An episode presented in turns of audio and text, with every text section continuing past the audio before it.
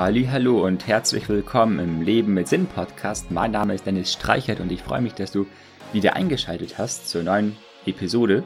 Ja, es ist längere Zeit still gewesen im Podcast und schön, dass wir jetzt weitermachen können. Ähm, heute geht es um das Thema Gottesfurcht und Menschenfurcht. Also dieser Podcast, ähm, ich möchte auch vermehrt jetzt auf christliche Inhalte eingehen. Neben den Themen Lebenssinn, Berufung, Erfolg im Leben möchte ich auch vermehrt über meinen Glauben an Jesus sprechen.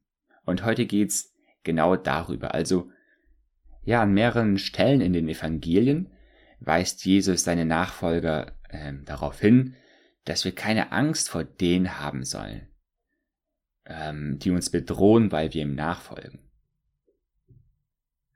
Viele von uns wissen es nicht persönlich, wie es ist, verfolgt oder geächtet zu werden, wenn man Jesus nachfolgt als Christ. Denn Gott sei Dank haben wir ja im deutschsprachigen Raum seit vielen Jahren schon relativ ähm, viel Freiheit und Ruhe, was den Glauben betrifft. Und das ist wirklich wunderbar. Ich hoffe, es bleibt auch so. Ähm, und deshalb könnten wir hier als Deutsche versucht sein, solche Verse zu überlesen, da nicht äh, intensiv drüber nachzudenken. Ja, wir machen uns mehr darüber Sorgen, wie wir die Rechnung bezahlen können, als darüber, als Nachfolger Jesu zu Tode geprügelt zu werden. Auch wenn wir nicht mit dem Tod bedroht werden, weil wir Jesus nachfolgen, so gibt's doch immer noch Gefahren, die uns ähm, seitens der Welt drohen.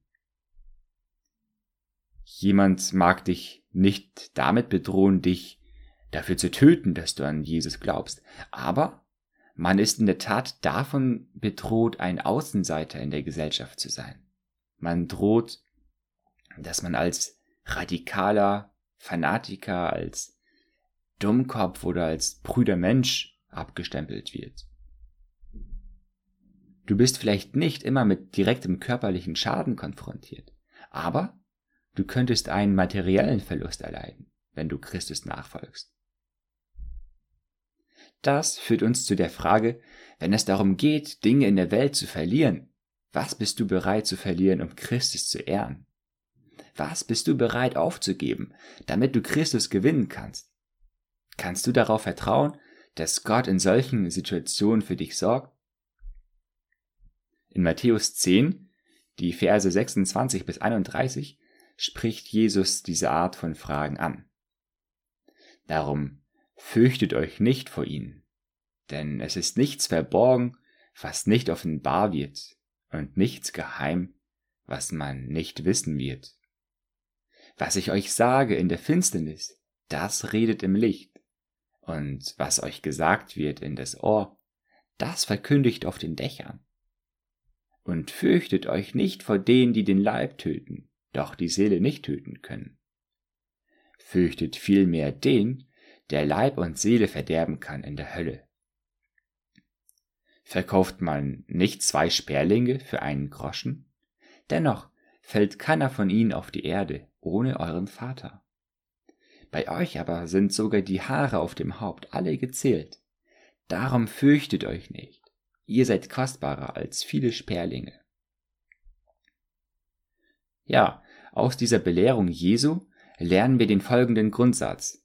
Wir sollten nicht diejenigen fürchten, die uns verfolgen, sondern wir sollten Gott fürchten. Überleg jetzt einmal, wie der Vers 26 uns auf die vorhergehenden Verse zurückführt. Er sagt uns, wen wir in diesem Leben nicht fürchten sollen.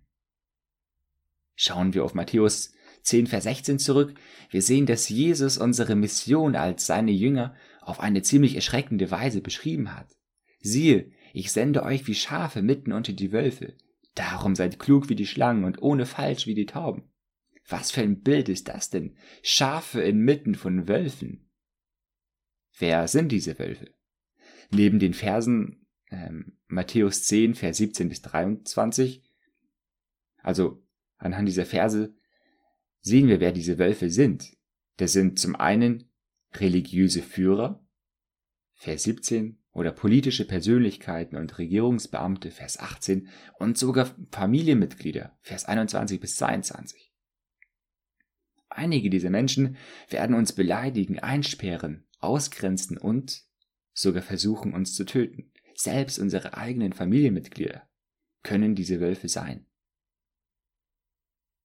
Wenn Jesus uns aufruft, ihm nachzufolgen, dann ruft er uns nicht zu einem Leben der Ruhe und Erholung auf. Er ruft uns auf, ihm zu folgen wie Schafe inmitten von Wölfen.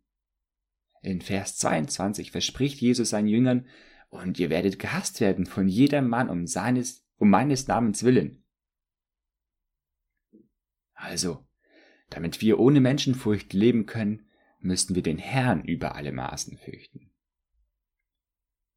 Der Ruf zur Nachfolge Christi ist ein Ruf, wie Schafe inmitten der Wölfe zu leben, die uns verschlingen und vernichten wollen. Es ist ein Aufruf, unser Kreuz auf sich zu nehmen und uns selbst zu sterben, Christus außerhalb des Tores bis nach Golgatha zu folgen und uns in ihm zu finden. Jesus hat uns aufgerufen, sich nicht vor denen zu fürchten, die uns bedrohen, verfolgen und uns sogar töten. Wie uns der Rest der Verse 26 und 27 zeigt, brauchen wir unsere Botschaft nicht aufzuweichen oder die Wahrheit zu verwässern. Was uns in Christus offenbart worden ist, wird bald auch der ganzen Welt offenbart werden. Damit wir ohne Furcht vor anderen leben können, müssen wir den Herrn über alle Maßen fürchten. Nach Matthäus 10, Vers 28 müssen wir denjenigen fürchten, der in der Lage ist, Leib und Seele in der Hölle zu vernichten, nicht diejenigen, die nur den Leib und nichts anderes töten können. Man beachte dabei die sprachliche Intensität dieses Verses, denn Jesus stellt die endliche Macht des Menschen, der töten kann, der souveränen Macht Gottes gegenüber, der Leib und Seele in der Hölle vernichten kann. Was ist der Grund für unsere Schwierigkeit, den Herrn wirklich zu fürchten und dass wir stattdessen vielmehr die Menschen fürchten? Das liegt letztlich daran, dass wir den Drohungen der Menschen mehr glauben als den Verheißungen Gottes. Unser Problem mit der Furcht ist ein Problem mit dem Glauben. Darum geht es in den letzten Versen dieses Abschnitts, nämlich Matthäus 10, 29 bis 31. Und schlussendlich ist die Frage, mit der wir ständig konfrontiert sind, eine Frage des Glaubens. Wenn wir Menschen fürchten, anstatt den Herrn zu fürchten, dann sind hier die Fragen, die die Wurzel unseres Versagens sind. Wenn die Nachfolge Jesu bedeutet, mein Leben zu verlieren, wird Gott dann für mich sorgen? Wenn die Treue zu Gott bedeutet, dass ich alles verliere, was ich in dieser Welt schätze, wird Gott allein mir dann genügen? Liebt Gott mich genug, um sich um mich zu kümmern? Wir müssen jetzt genau darauf achten, wie Jesus diese Fragen beantwortet. Jesus antwortet mit einer Geschichte über Sperlinge. Er fragt dich, verkauft man nicht zwei Sperlinge für einen Groschen? Dennoch fällt keiner von ihnen auf die Erde ohne euren Vater. Oder anders ausgedrückt, euer Vater im Himmel hat die souveräne Kontrolle über scheinbar unbedeutende Spatzen. Kein einziger Spatz am Himmel wird ohne die Erlaubnis des Herrn des Himmels herabfallen. Nicht ein Vogel, kein einziger Spatz wird ohne Gottes Erlaubnis auf den Boden fallen. Gott sorgt sich um den Spatz. Und während wir dort sitzen und Jesus mit Verwunderung und ein wenig Verwirrung in unseren Augen hinsichtlich seiner Antwort ansehen, schaut er uns wieder an und sagt, bei euch aber sind sogar die Haare auf dem Haupt alle gezählt. Gott weiß, wie viele oder wie wenige Haare auf jedem einzelnen Kopf in der ganzen Welt sind. Als wir ihn also zurück äh, anschauen, sieht Jesus uns auch jetzt ein letztes Mal an und sagt, darum fürchtet euch nicht, ihr seid kostbarer als viele Sperlinge. Liebt Gott mich genug, um für mich zu sorgen, wenn ich alles verliere wegen der Nachfolge Christi?